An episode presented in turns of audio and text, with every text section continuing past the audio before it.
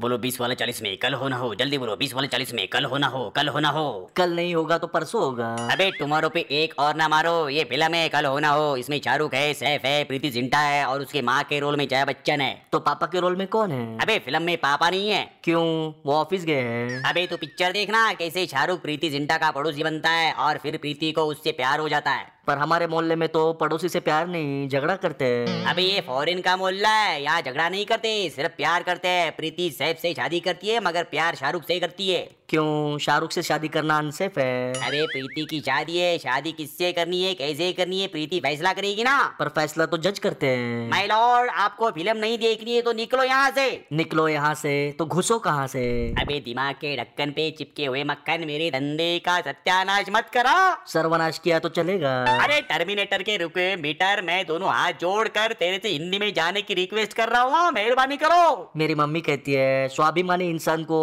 मेहरबानी नहीं लेनी चाहिए मैं स्वाभिमानी नहीं बहुत गिरा हुआ इंसान हूँ अब जाना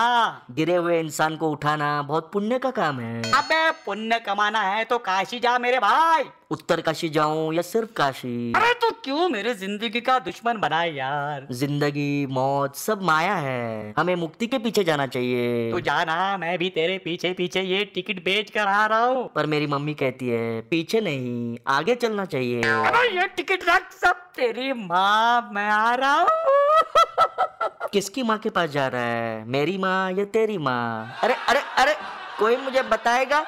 फटे हुए दूध को सिलने के लिए धागा कहाँ से मिलेगा